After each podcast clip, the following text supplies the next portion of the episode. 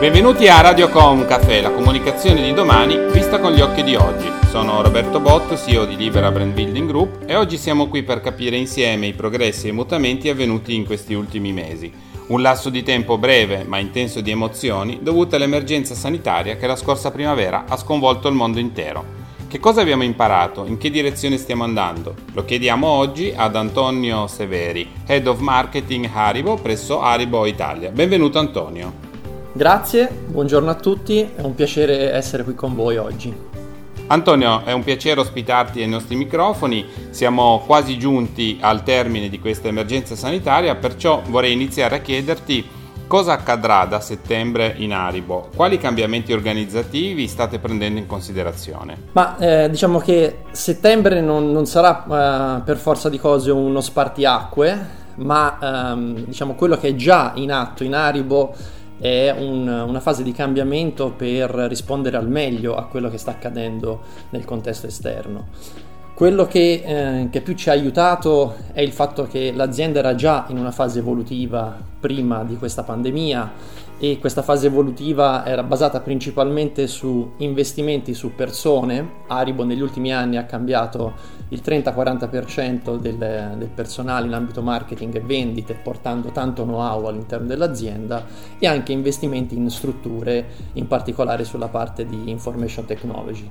Perciò diciamo questi investimenti ci hanno aiutato una volta scattata la pandemia a poter reagire al meglio.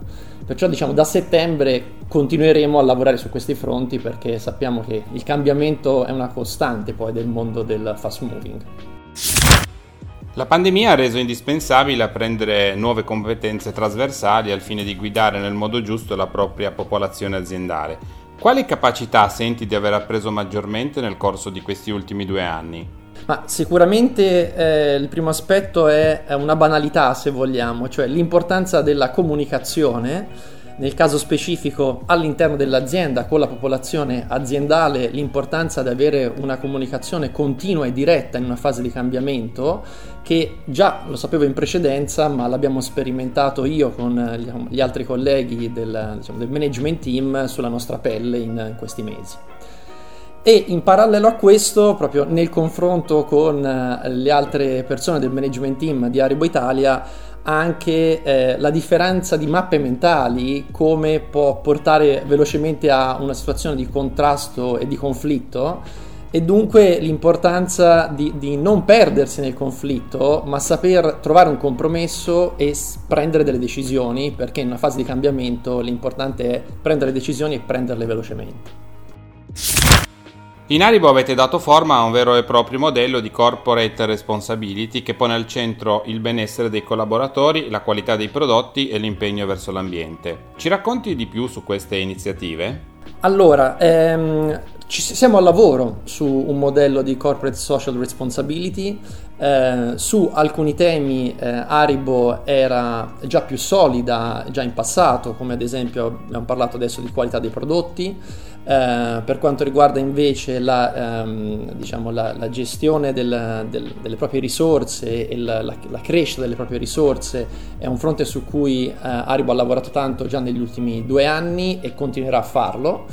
Eh, un tema più delicato invece è proprio quella della cura dell'ambiente, perciò della sostenibilità, dove eh, mentre fino a ieri era un tema di cui si parlava ma eh, c'era poco a livello di progetti, ecco quello su cui siamo a lavoro adesso è trasformare in progetti e in azione proprio il fronte della sostenibilità.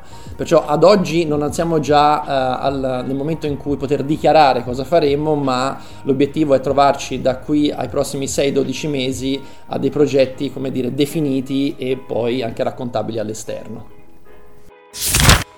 A proposito di ambiente, secondo le stime di Break Free from Plastic, i primi tre brand che inquinano di più al mondo appartengono al settore food and beverage.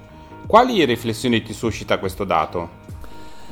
Allora, questo dato è un dato che appunto, parlando di sostenibilità ambientale e come vi dicevo eh, che ci siamo proprio adesso, uh, ci stiamo lavorando tanto in questo momento, um, è un dato eh, che eh, diciamo, ha, ha, un pro e contro. Pro in quanto la plastica nel mondo del food and beverage è un ottimo diciamo, eh, isolante, è un ottimo materiale per garantire la qualità dei cibi e che non, si, eh, non vadano a male, che non sei costretto poi a eh, eliminare questi cibi e perciò avere scarti e perciò disfunzionamenti del settore. Perciò ha dei pro e forse per questo anche molto diffusa nel food and beverage. Dall'altro lato sappiamo che la direzione per il futuro deve essere un'altra. Eh, la nota positiva è che Haribo su questo fronte eh, già da qualche anno ha tutte plastiche completa- completamente riciclabili, tutti i pack completamente riciclabili, ecco lo sforzo è andare verso l'abbandono della plastica e questo è il tema su cui siamo al lavoro oggi. Antonio, tu lavori da circa 5 anni all'interno di Haribo, una delle più grandi aziende alimentari a conduzione familiare ma prima sappiamo che hai posto la tua expertise al servizio di importanti multinazionali. Quali sono le principali differenze che hai sperimentato provando questi due modelli? Differenze ci sono, eh, se dobbiamo provare a riassumerle anche con un paragone, eh, una multinazionale è eh, sicuramente una seconda università, eh, perciò un'ottima palestra eh, mentre dall'altro lato una grande azienda familiare come Aribo è più diciamo un cantiere con tante possibilità di costruire e costruire in diverse direzioni. Perciò, diciamo, la prima è un contesto dove si impara tanto, dove si può imparare tanto, la multinazionale, ehm, ci vuole spirito di sacrificio, assolutamente. Eh, la seconda, ehm, invece, è un contesto che eh, ti offre tanta possibilità di costruire, eh, dove però l'importante è aver appreso un metodo, aver appreso un know-how e anche aggiungere a questo anche una buona dose di leadership perché diciamo c'è più imprenditorialità però ti dà anche tanta opportunità appunto di fare e di lasciare il segno. Il podcast sta per concludersi, ma prima vorrei chiederti eh, un tuo punto di vista riguardo a quelli che po- pensi possano essere i trend futuri rispetto al marketing e alla comunicazione. Qual è il tuo aspetto sotto questo profilo, anche sulla base dell'esperienza che abbiamo vissuto in questi ormai eh, quasi due anni? È sulla bocca di tutti di come il, diciamo, il digital eh, sia un po' uh, l'argomento più in crescita uh, da tanti punti di vista in questi ultimi anni e come con la pandemia abbia subito un'accelerazione accelerata, perciò tutto ciò che ehm, ruota intorno al digital sicuramente sarà una delle, delle, prime tematiche dei prossimi anni. Per quanto riguarda il mio ambito, sicuramente il fronte dei big data e perciò dell'utilizzo de- dei dati per evolvere e migliorare l'offerta. Dall'altro lato ehm, invece è più un aspetto legato ai valori ehm, e perciò al tema di CSR che abbiamo anche toccato poco fa, se era un tema eh, già importante qualche anno fa eh, diventerà cruciale eh, in futuro. Lo vediamo già oggi, proprio questa mattina vedevo alcune riflessioni a livello di macro trend eh, di come ehm, le tipologie di prodotto che sono eh, cresciute di più nell'ultimo anno sono proprio prodotti legati a, a, forte sostenibilità, a materie prime locali, a materie prime legate a chilometro zero, perciò diciamo questo fronte del, del CSR della sostenibilità sarà l'altro grande tema.